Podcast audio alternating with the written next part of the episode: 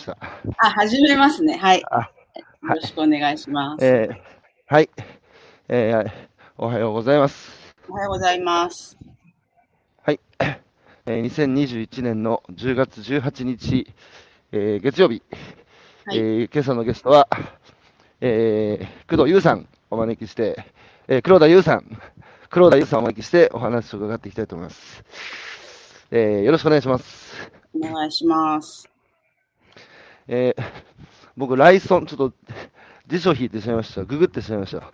ライソンっていうのは、初めて読めなくて、あ、ヤシャ語の次のことライソンって言うんだと思って、そうそうそうそう。もうね、なんか、何代目とか言われると、もう毎回数えて、うーんと、6か7とか、そう、そういう感じなんで、私も調べたんですよ。なんていうのが正式なのか。それで、あ、なるほど、はいライソンっていう便利な言葉があるぞと思って、はい。最近使い始めました。だから、子供、ひ孫の孫です。ひ孫、ヤシャ語、えーライソン。だから、一番上からす、渋沢さんからすると6代目ってことなのかな？そうです、そうです、そうです。そうですよね。えー。渋沢栄一さん、渋沢栄一さんの、えーライソンで、児玉児玉健太郎さんのヤシャ語っていう、そうそうそう。そうそうそうこれ一つだけでも大、一つだけでも大変な血統サラブレッドのように、こう、二つっていうのが、こう、驚 驚きを禁じ得ないんですが、まあ、当時こういうね、方々っていうのはやっぱ、上の人たちで、あの、まあ、嫁にやる出すだとかっていう結婚が多かったんですかね。そうそうなんでしょうね。うんそうなんだと思います。で、あの、宅地建物取引士っていうのも、すいこの、この年齢になって、あまり今まで僕、不動産の世界と縁がなかったので、えー、あの、調べたんですけど、まあ、はい不動産の専門、不動産の専門家ってことですね。まあそうですね。あの、うん。取引をするのには、あの、この資格を持ってないと取引しちゃいけませんよっていう、簡単に言うとそういうことですかね。なるほど。あの、まず聞きたいのが、いきなり聞聞くんですけど、どうぞ。渋沢、渋沢栄一さん、まさにこう、日本の資本主義の、えー指導者というか、えーゴッドファーザーみたいな、えー資本主義日本、近代日本主義の祖って言われてますけど、そういうね、あの、血を引きつつ、山岸会っていうのは僕の認識はですよ、はい。戦後、その高度経済成長期に入っていくときに、その本来あるね、えー倫理や共感も含めた資本主義から少しこう離れて、えーこう行き過ぎた資本主義に日本が向かう中で、それに対してその一部の人たちが違和感を感じて、まあ、全国各地にコミコミューンみたいなものを建設していった中の、まあ、ほとんどはそその時にね、できた、あの、えーコミはなくなりましたけど、ちゃん今もまだ残ってるのが、そうですそのうね。ちの一つが山岸会っていう認識で間違いないですか？うーん、おそらくそうなんでしょうね。うん、うん。いや、で、ユウさんがやっぱ自分の来歴っていうか、ルーツを、子供の時ってやっぱ自分のルーツっていうのもいろいろ、自分は何者なんだって考えることがあったと思うんですけど、その、そうですね。資本主義のその渋沢栄一さんの血を引きつつ、えーある種資本主義への、まあ、アンチテーゼじゃないですけど、そこでできたコミュコミュニコミューンの一つの山岸会にいる自分っていう、こうなんか二つの側面の中で、そこまで考えないか、子供の頃は。知らなかったんですよ、私。あ、あ知らなかっそう。私はその来歴を知らずに山岸に入っていて、あ、はあはたのはあ、うん。結構、うーん、ちょっとね、いつだか定かじゃないんですけど、うん。ただ、あの、祖母が、おばあちゃんがお金持ちだっていうのだけはなんとなくうっすら知ってて、うん。うん。で、っていうぐらいの認識だったんです。ただ、えっ、と、私は8歳で、えっ、と、山岸に入っているので、小学校2年生の秋なんですけど、つまり、えっ、と、物心がついていて、その、まあ、曲がりなりに普通のせ生活をしていたところから、うん。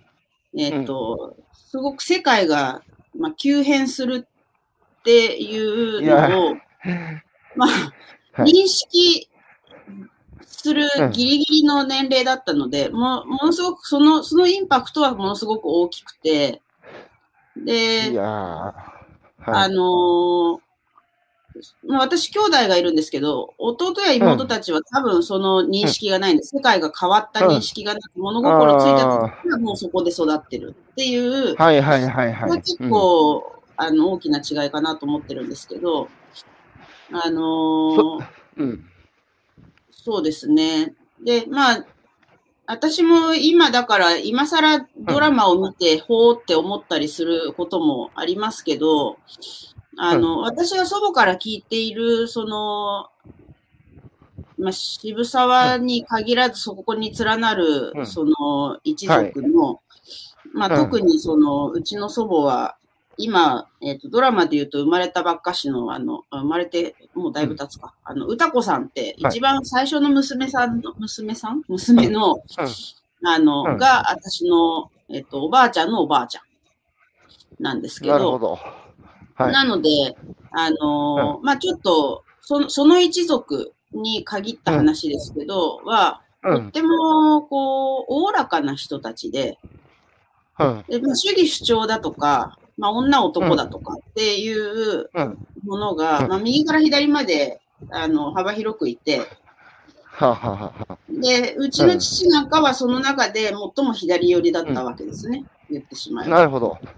なるほど。で、あのーそう、そんなことで、後から知った話ですけど、まあ、そう、そんなことで山医師会に、えっ、と、うちの父は、まあ、うちの両親は入り、で、うん。私は、その8歳の時から親から離れて、子供だけの集団生活に放り込まれたので、うん。あの、そこの、なんていうか、うーん、そのせ世界がこう、本当にガラッと変わるっていうのは、で、これまたその18歳で外に出てきて、今度また、えっと、外国から帰ってきたみたいな感じの、その、こ そうだよね。そうなるよね。そうなんですよ。あの、お金うはん。使ったことないから、お金の価値がわかんないし、電車の乗り方がわかんないし、で、あの、もっと言うと、そのうん田舎の山から出てきたばっかしなので、うんめちゃめゃ。ちゃダサいんですよ、私が。あはで、みんなすごい素敵なわけですよ、電車に乗ったら。はい。なんか素敵な人たちと、あの、なんか、すごくこう、違う自分っていうののギャップも、うん。うん2回こう、うん世界が急変した感じあるのですけそどの、そもそも、もともとその、多分山岸会って知ってる人も知らない人も、まあ、知らない人の方が多いのかな。あの、そうでしょうね。その、うん、その山岸会ってコミューンは、あの、まあ、子供の時、はいゆうさんの場合は小学2年 ,2 年生から、えー山岸会の世界にね。えー送り出されて、そうなるともう親元を離れて子供たちで集団生活をすると。そうそうそうそう。で、あれですよね、もっと小さな時から、あの、山岸会に入って集団生活をしてる、まあ、赤ちゃんとかもいるんですか？います、います。います。うんそこの中で生まれた友達もいるし、うん。うん。そそれはでいろんな人がいますね。あれでしたっけ？山岸会に入ると、えー私有財産っていうか、そういうのも全部預けるんでしたっけ？そうです。私有財産っていうものを否定しているので、うん。えーとそうですよね。そうです、そうです。だからまあ、その今っていうところのシェア、シェアの、シェアえーのそうなんですよ概念。っていうのそうなんう。うんん。そうですよね。だから、いっていうものを否定していたので、やいや、いや、で、僕、非常に山岸会興味あるんですけど、その、はい。そういう、し私有っていう概念がなくて所有で、まあだから自分たちが持ってる財産を山岸家に預けて、で、みんなで子,、はい子供を育てると。そうです、そうでで、そこ、山岸家の世界にはお金もなく自分たちで生産活動もし、す。そうです。えーまあみんなで、あの、共有をしてね、共に生きるっていう社会で、で、そうすると、ね、ユウさんがこう最近の世の中さ、もう何もかもシェシェアだ、シェアだ、シェアだって言って、やっぱり、ね、個人のその所有、結局所有するとね、あの、格差、持てるものと持たざるものとの間に格差が生まれて支配で抑圧だってなるけど、そうじゃないね、ベーシックインカムも含めて、なんか、ユウさんからすると既視感っていうか、あれ？これ山岸の世界に近いじゃんっていう、そういう感覚ってあります？全然ない。全然ない。全然ない。あのね、はいなんだろうな。えーっと、何が違なうんんだだろうな。えーっと、うんうーんまず一つは、そのうんお金っていうものをうん。返さないので、山岸の考え方は。そこがはい法的に違うんですよ。で、今のシェアビジネスだのなんだのは、やっぱりお金を返すんですよね。で、お金って。いうのは。非常にこう便利な道具ではあるんですけど、うん。その便利な道具である一方で、そこにすごくこう、寄りかかっていくというか、うん。うん。あその物差しとして強すぎるんだと思うんですけど、はいはいはいはい。で、山岸は社会実験としては非常に優れた社会実験をしたと思うんですね。うん。で、でも、うん。結局のところ、じゃあお金を返さないければ、物差しが存在しなくなるのかって言ったらそんなことはなくて、うん。よりこう原始的な権力のヒエラルキーが生まれるんですよ。ああ。お金はあを、今、今の世の中で起きている、その、うんお金を持っている人が、まあ、うん勝ち組で、持ってない人が負け組でみたいな。構図。うん。そう、それがお金がないので、逆に言うと、より原始的に体が大きい方が強いとか、健康な方が強いとか、あの、うん。そう、その声が大きい人が偉いとか。あの、そういう風になってくるんですね。ああ。なるほど。あの、まあ、これは企業経営とかそういうことにも言えると思うんですけど、集団っていうものが形成されると、やっぱりそこの中にある種のイデオロギーが生まれて、うんでそのイデオロギーを軸とした、まあ、行動規範が生まれるわけですよね。うん。うん。そこに対して、こう、な、なんていうんですかね。だから、あのー私最近考えるっていうことが、うん。あの、どういうことなんだろうなって、例えばその仕事してるときに若い子が、はいまあ、部下についたりすると、はい。自分で考えなさいって、私、あの、あんまり仕事も教えないし、あのはいはいはい楽その方が楽なんで勝手にやってって言うんですけど、はい。あの、なんかわかんないことがあると、うん。この子たちは、パソコンの前でこう、うーんって半日ぐらい考えてるわけですよ。はいはいはい。で、いや、うん。何やってんのって聞くと、うん考えてます、うん。何考えてんのって言うと、これこれが分かんなくて考えてますって言うんですね。うん。うん。分かんないこと考えるのって無駄ですよって。うん。うん。分かんないことをうんうん考えてたって、あんたの頭の中から答えが出てくるわけがないんだから、分かんないことは分かりそうな人に聞くなり、やったことある人に聞くなりすればいいじゃない？っうん。て言うと、うんえだって黒田さんが考えろって言ったんですよって言うんです。うん。一体なんでなんだろう、それってって。本当に不思議で、どうしてそうなっちゃうんだろうって思ってたんですけど、はいはいはいはいはい。彼らは考えるっていう経験をしたことがないんですよ、多分。うん。うん。うん。で、あの、学校教育において、その、今のその公立の学校教育、私もだから中学校までは公立の中学校に行きましたけど、はい。えっと、え、ちょっと待った、ちょっと、ちょっと待った。中学校までは公立ということで、山岸会の中に学校はないんですか？中に学校はね、できたんですけど、後から。うん。私が子供の頃はまだそんなのはなくて、あ、じゃあ山岸会から学校に通うんだ。そう、通います。あの、だから学校だけが唯一のこう社会との接点だったので、それってごめんなさいそもそもそもそも山岸山岸会ってどこにあったんでしたっけ、三重県です。私が育ったのは三重県。三重県の津市三重県津市高野町。あ、津市。でい、いくつかの拠点があるんですよね？あります、あります。三重県の中で多分6、7箇所あったんじゃないですかね。それで山岸から学校行くと、クラスメートの中に、てか、一学年の中に山岸会から通ってる生徒って他にいたんですか？います、います。あ、私がいただ。のはね、一番大きいとこだったので、まあ、ー総本山みたいなとこだったので、えっとね、6年生の時は、クラスが45人でしたけど、うん45人のうち9人が山岸の子でした。うわー、そんなに、それってそうなると、まあ、9人もいると、なんかそこにこう、うん選別っていうか、山岸から来てる子だの子みたいなところで、なんかこう、喧嘩とかいじめとかそういうのはなかったんですか？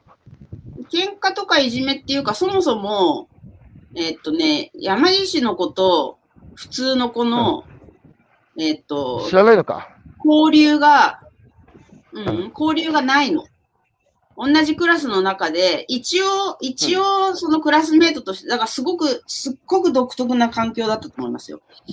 あの、普通の友達としての会話はあるけど、うん、あの、例えばだから友達ん家に遊びに行くとかそういうことはできないので、あー、じゃあ学校にいる時だけ限定の友達。そうです。なるほど。学校外で交わる機会はないわけですね。学校外で交わる機会は基本的にはない。部活とかは一緒にやるんですか？部活とかは、一応、部活はね、私たちがいた時はやっちゃダメだったな。なるほど。うんわかりました。あの、話をさっきの話に戻して、そのはい考える、うん。あの、うん、さっきの話、ちょっともう一回、はいはい続き聞かせてもらっていいですか？そうそうそう。で、いや、だから考えるっていうことが、あの、それもだから経験なんだなと思っていて、で、はい。私なんかは、その子供の時に、えっ、と、はい。まず、じゃあちょっと、あ、生活の話をするとですね、うん、朝だいたい今日久しぶりに、久しぶりに4時に起きましたけど、あだい。たい小学生の頃から毎朝5時に起きてましたね。4時45分から5時に起きて、で、うん10分から15分で支度して、布団畳んで、うんで、畑に行って、うん、で、朝からほうれん草の収穫したりとかして、うん、それで2時間ぐらい働いた後に学校に行くんですよ。うん。手洗って着替えて。朝ごはんは？朝ごはん食べません。山岸は2食べない食なので、朝ごはん食べません。おー、すげえな。超過酷ですよ。育ち盛り。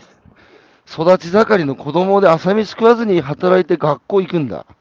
そうですよ。だから私の世代でそんなことしてる人多分いないと思うんですけど、いや、だから、ね、いないし、だって、食べられる草とか知ってましたよ。すげえ。やべえな。マジか。え、で、さ、なんか、その学校行くと別に朝、あの、普通に7時ぐらいに目覚まして、悠々自適にぬくぬくと朝ごはん食って学校帰ってくる生徒の方が多いわけですよね。あそうですね。そこに対する羨ましさって、なんかあっちの方がいいなって、なんで私山口なんだろうとかそういうのはなかった。うーん、私にはそれはあんまりなかった。ゆうさんそうはね。思ってる子もいたと思う。でも、そう、私にはそれはあんまりなかったな。うん。なんかもう、しょうがないみたいな。考えるっていう、うん。うん。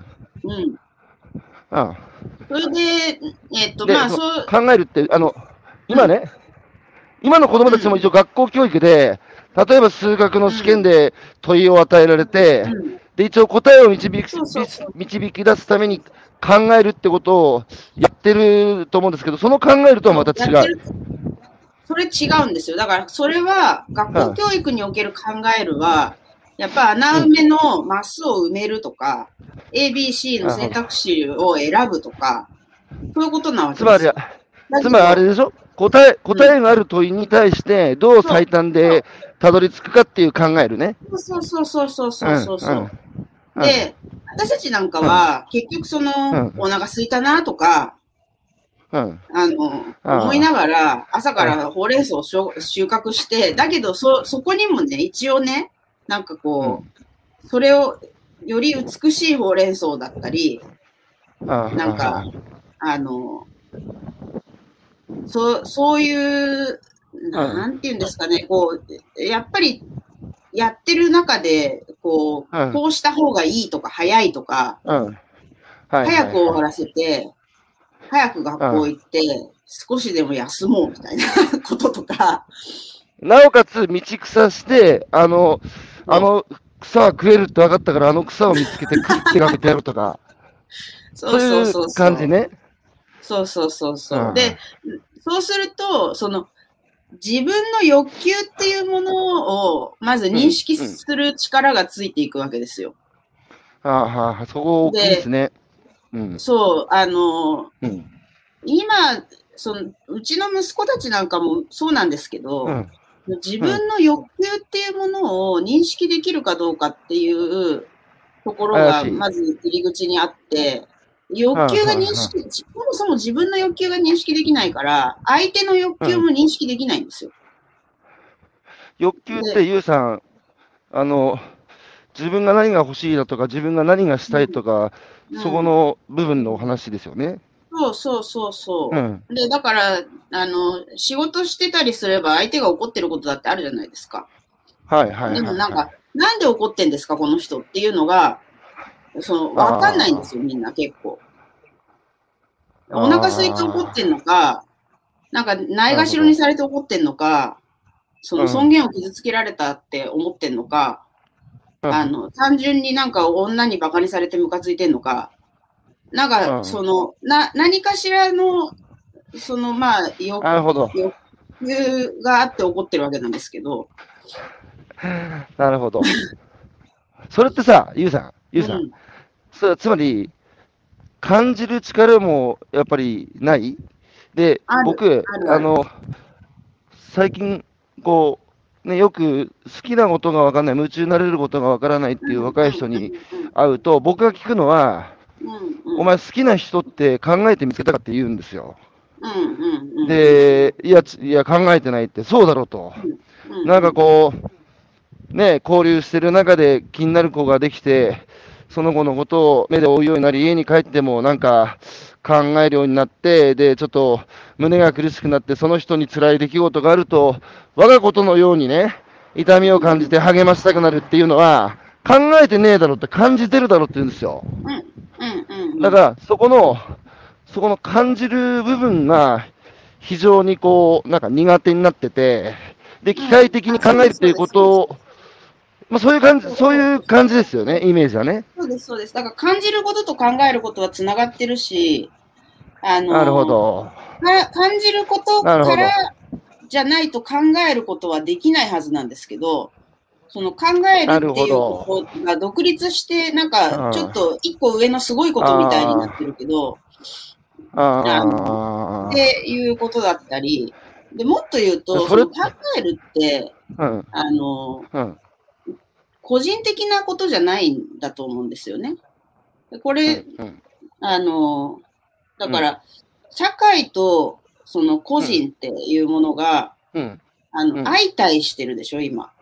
いろんなとうん、ころで。うんはい、はい。で、その自分っていうものだったり、個人っていうものだったりが、ものすごくこう、尊重されるべき大切な存在ですっていうふうに言われていると思うんですけど、まあ、それは言われてますね。一部、確かにそういう面もあるし、うんなんだけど、でも、それがちょっとこう行き過ぎちゃっていて、うんあの、やっぱり個人なりうん、その人っていうものは、自分っていうものうは、んあの、社会に内包されているものであって、はいはいはい相。対しているものではないんですよ、ああ、ね。ああ、わかった。言いたいことがわかりました。なるほど。うん。うんうん。だから考えるっていうこともやっぱりその自分自身なの個人的なことをあの何食べたい、あれしたいこれしたいっていうことを考えることが考えるっていうことじゃなくてやっ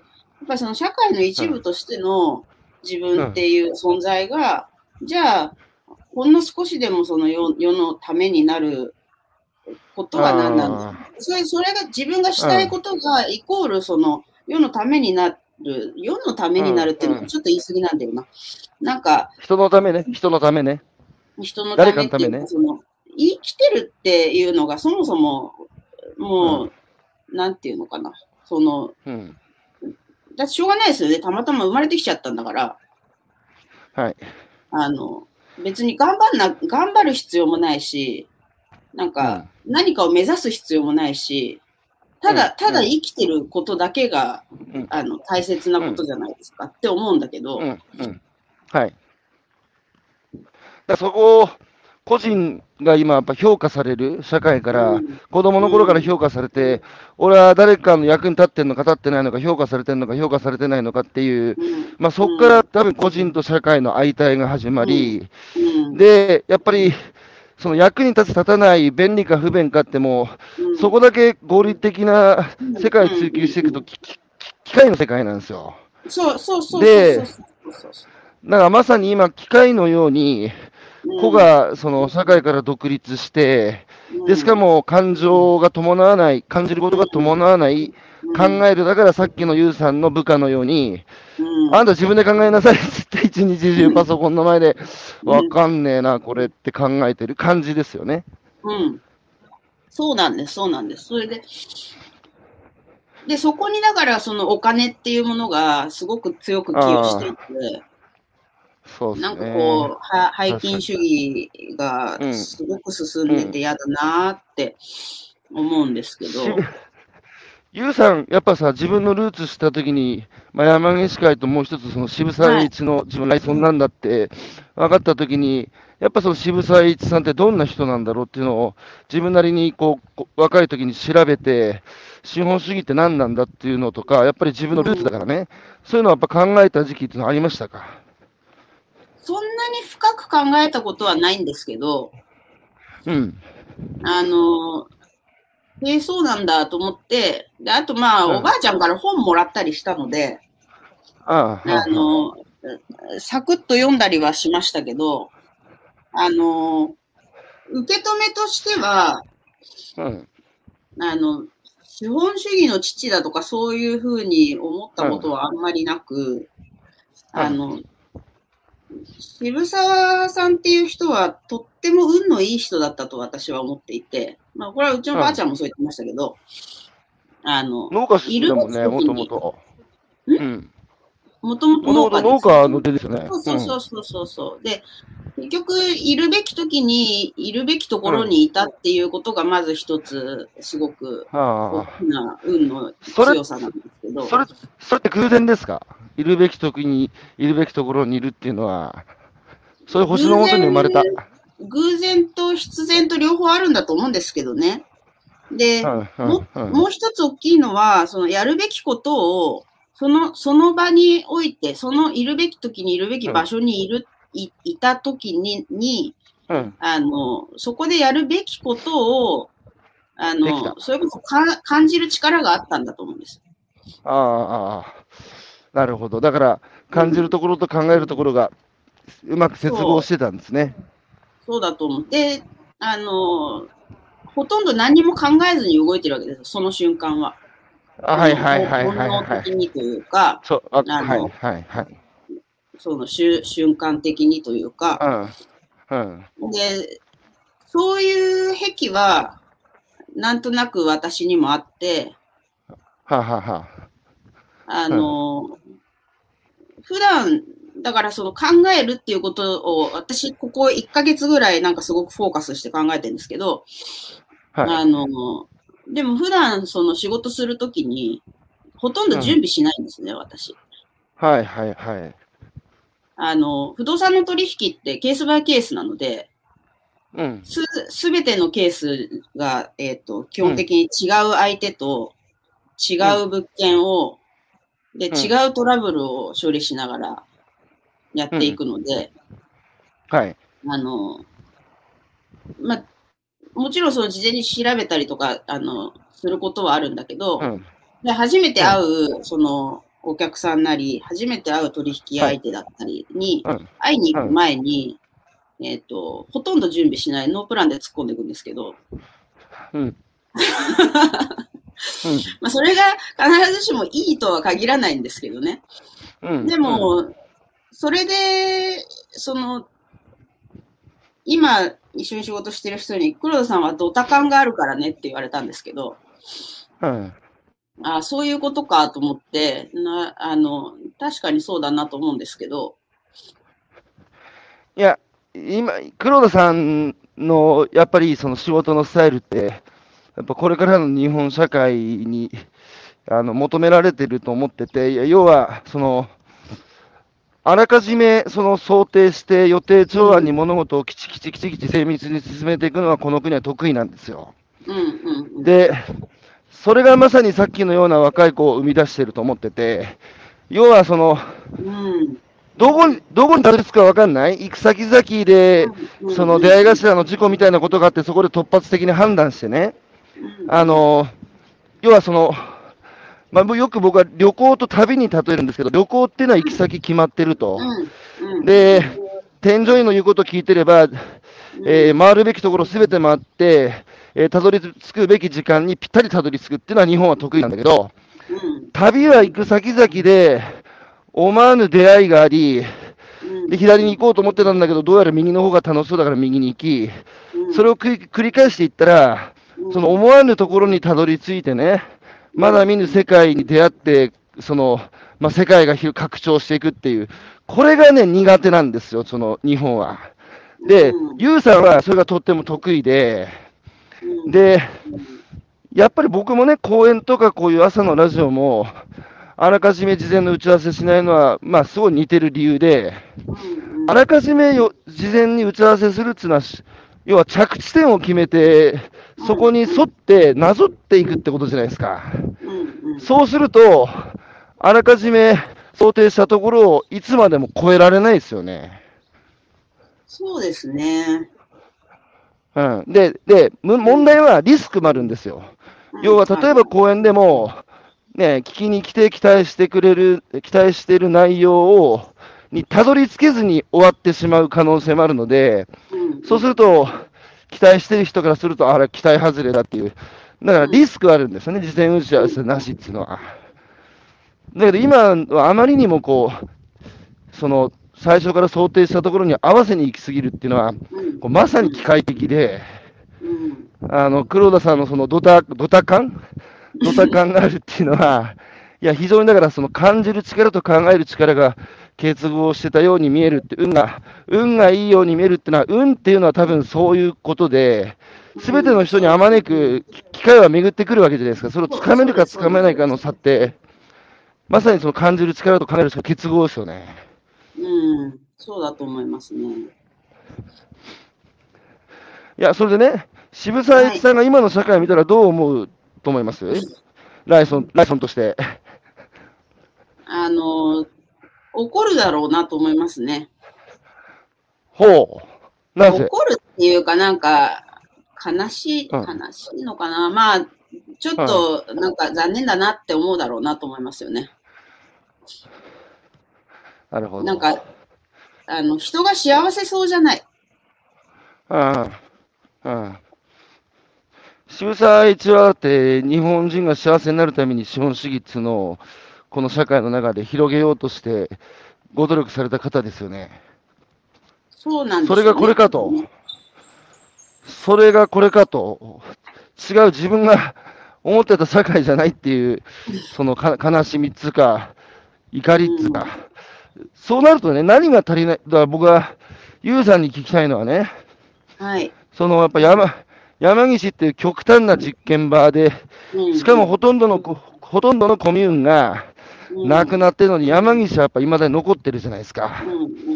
で、そこのご出身つか、8歳の時に世界が激変してね、10年間山岸の中にどっぷり使って、山岸イズムに触れて、18でまたシャバに出てきて世界がガラッと変わって資本主義社会の中に放り込まれてね、ものすごい価値観の大きな変容っていうのを多感なね、若い頃に経験されて、まあ今、そのユウさんから見て、今の資本主義に何が足りないのか、こう、聞いてみたいんですよ。今の資本主義というか、今の社会かな。うんまあさっきの考えることもそうでしょうけど、感じることが足りない。うん。まあ、一つはその余地とかね、余地。うん。余裕とかね、うん。そういううん。その、あ余ったところっていうか、その、うん。まあ、そああそそっちの余地かそう、うん。そういうものがとにかく、とにかく、うん。なんか、うん。失われつつあると思っていて、よ余白のことですよ、余白。余白、余白、うん。余白まあだ僕が言ってるあ間、人と人との間もそうですよね。間もそうですね。そうそうそうそう。余白がない、そういう余白がない。で、うん。あの、もっと抽象的な言い方をすると、こう、ま、丸みがなくなったる。ああの、あすべての物事がまっすぐで四角くうん。で、で、うんそれこそパチンパチンってはまるから余地もの余白もないじゃないですか。はいまあはいはいはい。丸い、丸いものをこう、あれすると、くっつけていこうとすると、どうしても結合しないです。隙間が生まれますよね。生まれる。あ、それは余白ね。うん。そう、四角いもの同士を、うん。あの、パチンパチンってはめてったら、よ余白も何にもない、なくなって、きちんと、きちんとししまわれるじゃないですか。うん。その、そのきちんとしすぎて、うん。さいうこ、とでは、が、ちゃんとしすぎてんだよね。こう、ちゃんとしすぎてると思う。それで、なんかこう、生きづらさとかね、そういう言葉がメジャーになるっていうのは、本当に、あの、そう、そういうものが失われているせいなんじゃないかなって思う。うん。うん。じゃあ今、その子供の、あの、まあ自殺と、うんこう、不登校っていうのが、うん。まあ、あの、ずっと増え続けて、コロナ禍でもやっぱりものすごく増えてるっていうのは、うん。こう、まさに社会を映す鏡でしょうから、子供は。社会の側に余白がなくなっているっていうのは、うんやっぱまさに子供の世界にもそれが投影されていて、まあだからこ、休まる場がないんだよね。逃げ場っつうか、こう、安心できる場っていうか。で、まあ、もう一つその子供の話が出たから言うと、私は子供に親が死ぬなって教えなきゃいけないって思っていて、うん。親の仕事はそれだけだと思うんですよ。あの、え、ゆうさんは、ゆうさんはそしたら子供に、なんで人は死んじゃダメなのって聞かれたらなんて答えますか？生まれたから。ですか 生まれたから。ね。そう。で、うんあの、私はうちの息子たちに、子供、息子二人いますけど、息子たちに、うん。死ぬなって、ちっちゃい頃からずっと言ってきたんですよ。うん。あの、絶対に許さないって自分で死ぬなんて絶対に許さないからねって。私より先に死ぬなって少なくともそ,、それだけは守れ。まあ逆に言うと、死ななかったら怪我してもいいし、何しても構わないよって。そう、そうやって親が教えなきゃいけないと思うんですよ。それ、あのー知らなかったら、うん。別にゆうさんの息子が、なんだ、パチプロになろうが、その、仕事はもう、まあ、自分で選べという感じですか？そうですね。そうですね。今、逆なんですよ。今の親が子供に教えるのは、そっちのどういう仕事に就くべきか、親の価値判断、価値基準の中でこれからの世の中は、この子が、ね、豊かに生きていくためにはこっちの、えー、ことを学んで、こっちの世界に行った方がいいっていう、で、一番根本の生きるところを教えてないので、で、あの、すごい、養老たけしさんっていうおじさんと対談したときに、あの人が面白いこと言ってたのが、養老さんが60で、えー、東大の医学部辞めるときに、同僚の先生が、養老先生辞めてどうするか決まってるんですか？って聞かれたときに、いや、何も決まってないですって言ったら、よくそれで、よくそれで不安になりませんねって言ったらしいんですよ。うん。うん。それに対し、それに対して養老さんは、うん。いや、そんなこと言うけど、あんた自分でいつ死ぬか分かってんのか？って聞いたら、そんなこと私に分かるわけないじゃないですかって言われて、うん。よくそれで、よくそれで不安になりませんねって言い返したらしいんですよ。その通りですよね。片方は命の話してて、片方仕事の話してますよね。で、うん。どっちが大事か明らかじゃないですか。だって仕事なんて一回失ったって、ね、東日本大震災の被災地だって戦後の復興だってみんな仕事を失ってそこからね、生きてれば、命さえあれば必ず仕事っていうのは作れるのに、命は一回失ったらもう戻せないじゃないですか。うん。なのに今軽い方の話ばっかりにとらわれてるってことですよね。うん、そう、そうなんです、そうなんです。それで、あのーやっぱりその子供ってね、本来は自分で生きる力があるんですよ。で、自分で育つ、あ生きる力っていうよりは育つ力があって、で、私はだから子供を、をあの育児してませんってよく言うんですけど、あの、はい。私動物として育ててるので、子供を。飼育係なんですよ。はい。で、はい。親の仕事はね、餌を与え、はい清潔を保ち、うん。体に合った衣服を与える、もうそれだけです。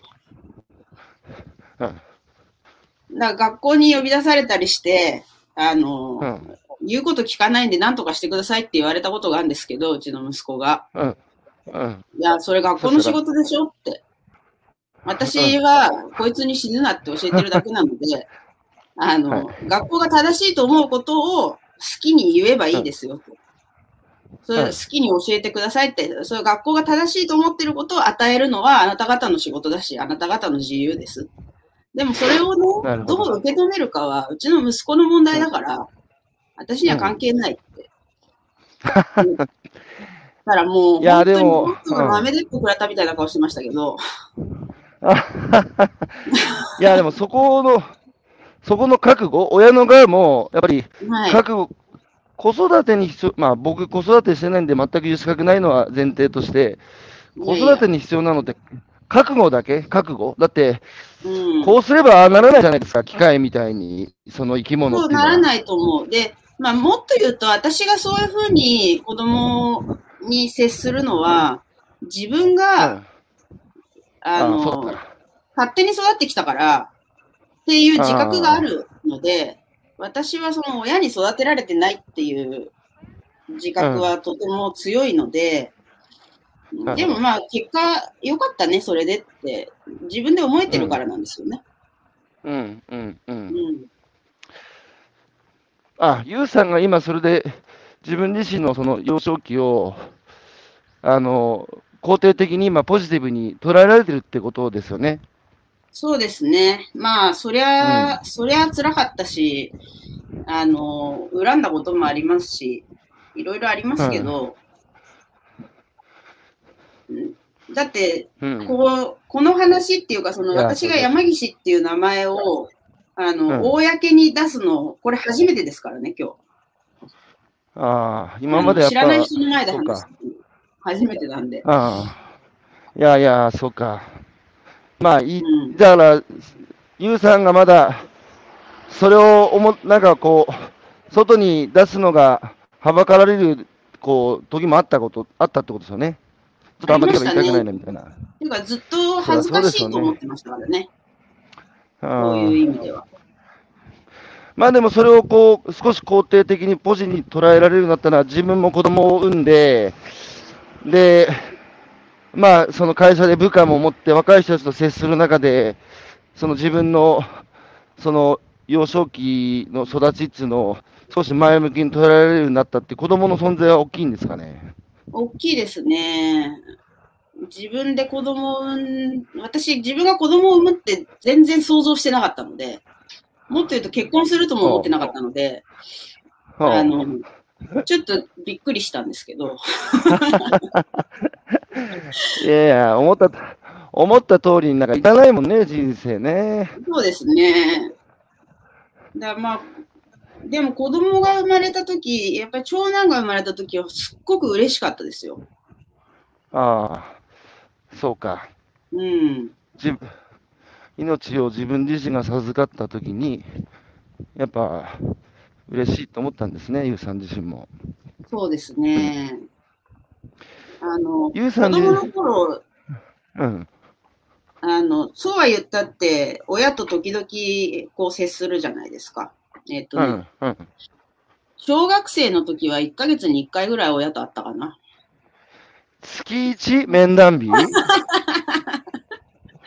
マジで？マジで。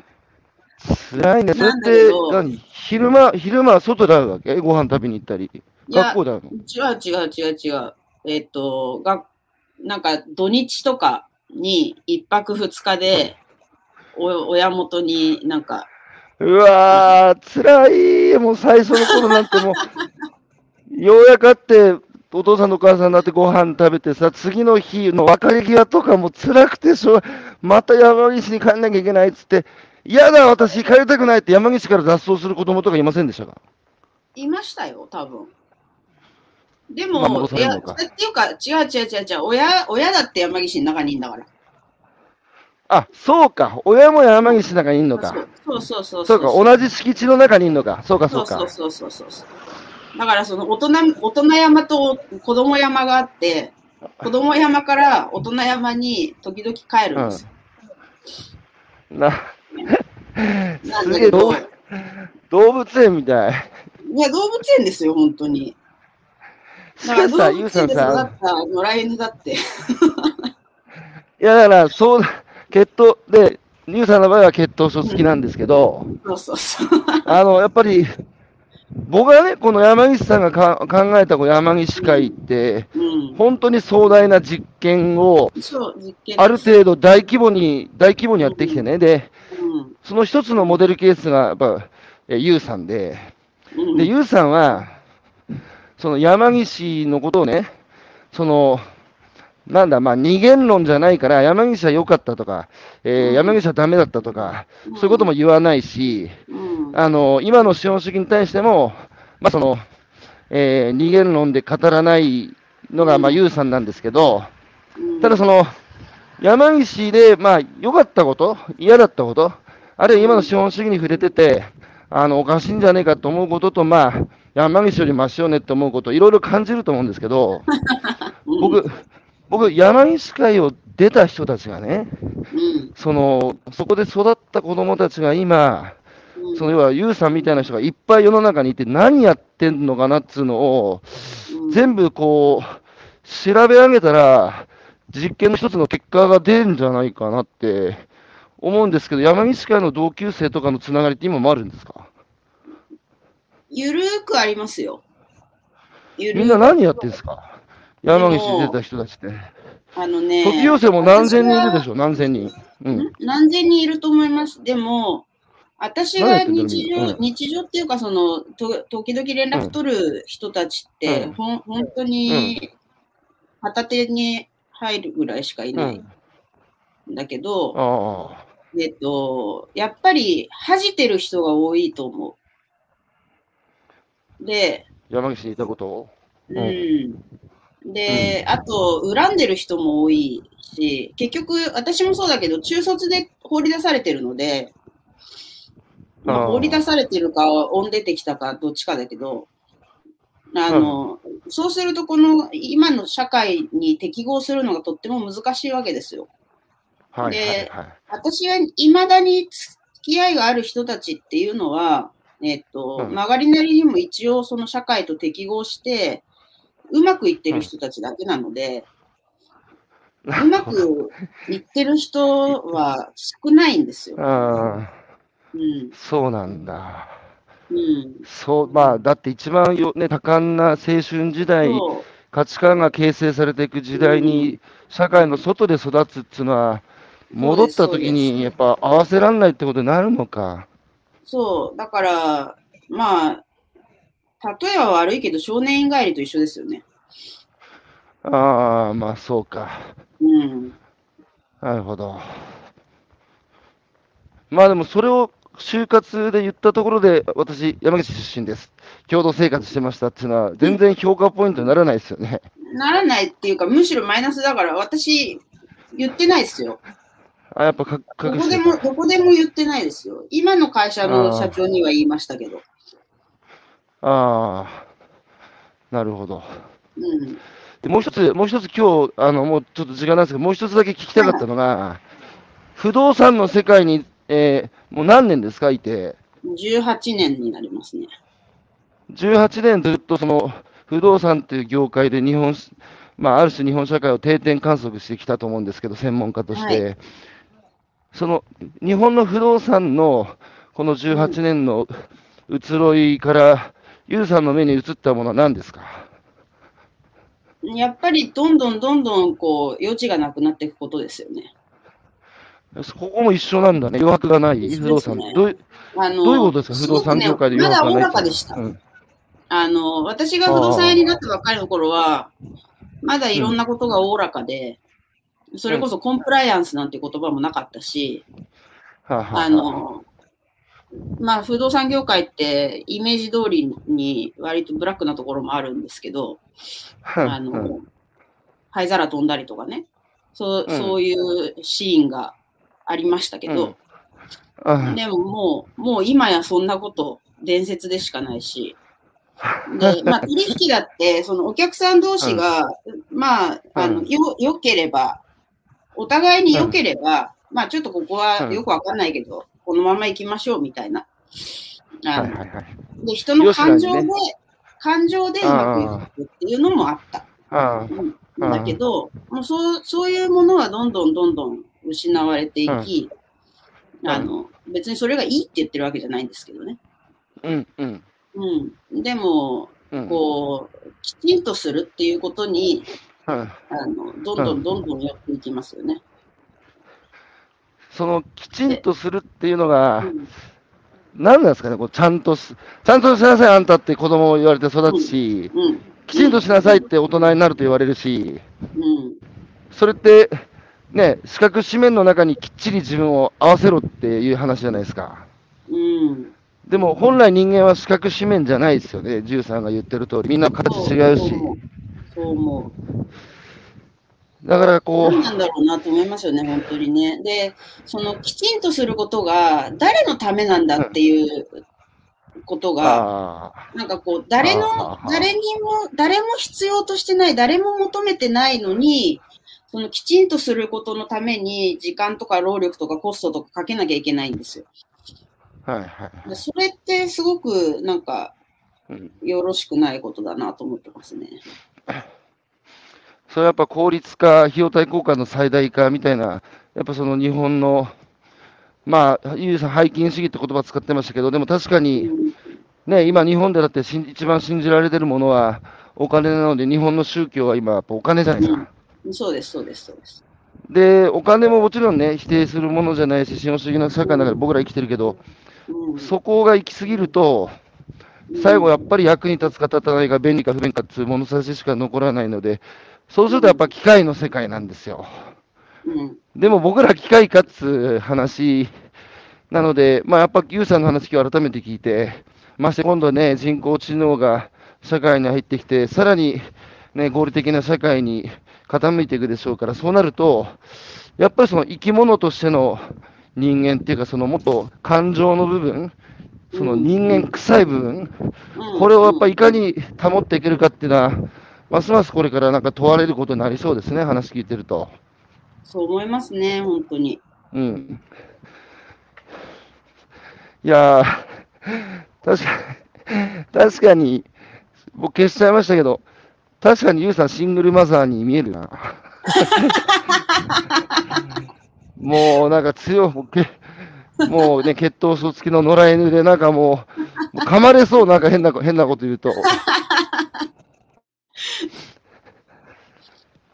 いやいや、あの、すいません、今日、ね、山岸の話もしてもらって、あのいやいや、ね、ゆうさんの、えーことはまだ表面ペロッと舐めた程度しかわかりませんけど、で、お話を、あの、貴重なお話聞かせてもらって、本当にありがとうございました。こちらこそ。はい。えー、ゆうさんも殿感あるよ。こいつあれですけど。いやいやいやいや、ここの感はね、この感は女にはないんですよ。あ、そもそもないんですか？そうそうそうそう。そそれもね、ほそう、今度、今度またさ、話しましょう。あの、あ、そうわかりました。女と男はね、違う生き物なので、これも同列で語るべきじゃないと思ってるんですよ、私は。ああ、はあ、はあ、はあ。そうですね。うん。うん。はい。今度ぜひ、そこもはい語らせてください。はい。はい。ということで、ゲストのゲストは、えー、渋沢栄一のライソン、ね、今日言葉思いました。ライソン。えーで、えー小玉健太郎のやしゃごで、えー、宅地建物取引士の、えー黒田優さん、お招きして1時間お話を伺ってきました。優さんどうもありがとうございました。ありがとうございました。はい、えー、お、ちょっとコメント入ってました。新井さんから山岸出身の2人と友達です。えー、周防島で水産加工会社の社長になった浦上さん、その友達で東京水産大学卒業後に、え、アナのパイロットになった面白い人がいます。そんな人もいるんですね。いるんだ。うん。はい、えー、皆さん、ありがとうございました。じゃあ今日は天気がいいですからね、良い一日を皆さんお過ごしください。ね、季節の変わり目なので、お体にはご注意ください。ゆうさんじゃあどうもまた。はい。ありがとうございました。はい、どうも。